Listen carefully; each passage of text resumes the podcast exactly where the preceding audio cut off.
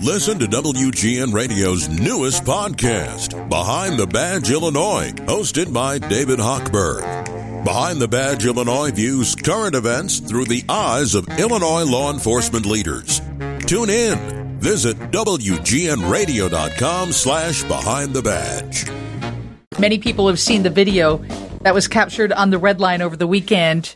Two people robbing a guy and then taking the bottle of wine that he had that appeared to be unopened and hit him in the head. It it's just violence that makes your stomach turn and the question begs to be asked when is something going to be done about it? Well, apparently there are citizens in Chicago who said they're going to do something about it and one of them is on the phone. Eric Lewis is joining us, the president of Team Lewis, the Untouchables Inc. Now, Eric, were the Untouchable what? Yeah, tell me about the Untouchables because we talked to Tio Hardiman. He was with the Violence Interrupters. We've heard of the Guardian Angels. So, what is it Yeah. that you're doing? Um, what we do, um, um, I have. I'm a retired Marine Corps veteran. Um, like in the Army, you call it Special Forces. In the Navy, you call it SEALs. But Marine Corps is recon. You don't hear of us too much, but we really get in and take care of the real business. And um, we we retired. Most of us are retired, and we martial arts experts, jujitsu, um, judo, um, taekwondo, kickboxing, and stuff like that. And when we got out, everybody ventured out into their own businesses and everything. I'm a, I'm a retired Marine Corps veteran and also of Lewis Construction Company. And what happened is, I want the kids. I've always been a humanitarian, and I started um, a group up um, before we got licensed and everything. That's always feeding people. I've been feeding people since I was 14 years old. Um, the homeless and the seniors, I feed every day, three times a day. That's what the Untouchables do. We call it Team Lewis because of my last name. We call it the Untouchables because we touched by God. And, And, so um, basically, you've been taking care of vulnerable people since you were a kid. It's obviously something in your heart. And now, like everyone Yes. else, you're seeing what's happening on the CTA, and you decided to step it up and help take care of those people as well. So, what are you doing, and how many people do you have helping you? Um, I have a, a, a team. It's a total of nine of us, but only six be on the red line because we of age and, and we can talk to the kids instead of um, um, and, and prevent and try to slow down the violence. We try to talk to them. This is what we've been doing for the past four and a half months. Well, six months now. Um, we've been on there. CTA has been seeing us on there. They don't say anything to high officials, but the employees, the supervisors, they love us out there every day.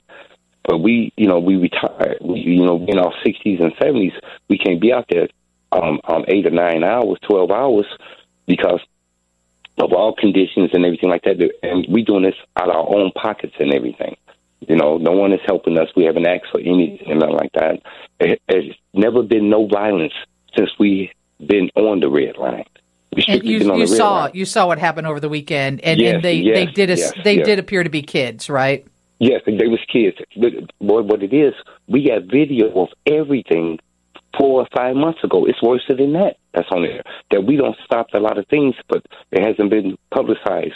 But if you went on our Facebook page, Team Lewis Period, you'll see everything. The same guys that pushed the guy off the um, L, we had that video before anyone of them. They were they looking for them. We have that on our video. See, the kids come in at at, at four o'clock, four thirty in the morning. It's a group of them, and and it's a, it's an operation. It's a business.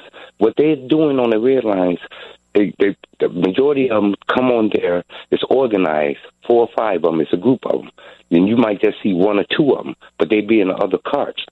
They have on um backpacks. Most of the kids um, have on the backpacks. They have weapons in the backpacks. They have drugs in the backpacks, cigarettes. They selling everything. They smoking on the trains, and we stopping all of that. Well, um, um, what is happening is this. This is what they're really looking for is the iPhones. The, Ah, the whole yep. a, a passenger falls asleep, and they're selling the iPhone for one or two thousand dollars.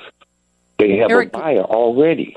Eric Lewis is the CEO of president of Team Lewis. It's Untouchables Inc., and it's a group of retired military folks who are tired of seeing what's happening on the CTA. So are you jumping on, on like the red line in the middle of the night and you're not putting a stop to it? You're filming it and you're trying to prevent it from happening, right? Yes, yes. Also, we was the ones that did the gang summit, something that's never been done in the city of Chicago, March the 22nd. WGN, you all did it. The Yeah. news, it's a news clipping on it. You go on, go on my page, you'll see what you all did. The only official that we had there at the South Loop Hotel, it was private. We had our armed guards, our military. We paid to bus all the kids in around all the gang facets were there under one umbrella. So, Eric, why, why, as a citizen in a group of retired folks, do you feel? I mean, what do you think the city should be doing? Because this should not fall on your shoulders. They should. First of all, we um, I give I give Mayor Lightfoot kudos, and I give Governor Pritzker kudos for the pandemic, second to none. That was unbelievable. This, um, the safety of our citizens here in the metropolitan, even in the state, that was good. But they have to invest in the see, see when we was coming up in the '60s and the '70s, we had programs such as Social Center that these kids go to when they get out of school. Now you have it's, it's still going on. It's single mothers bringing up young men, and it's hard for a woman, a queen, to bring up a young man these days.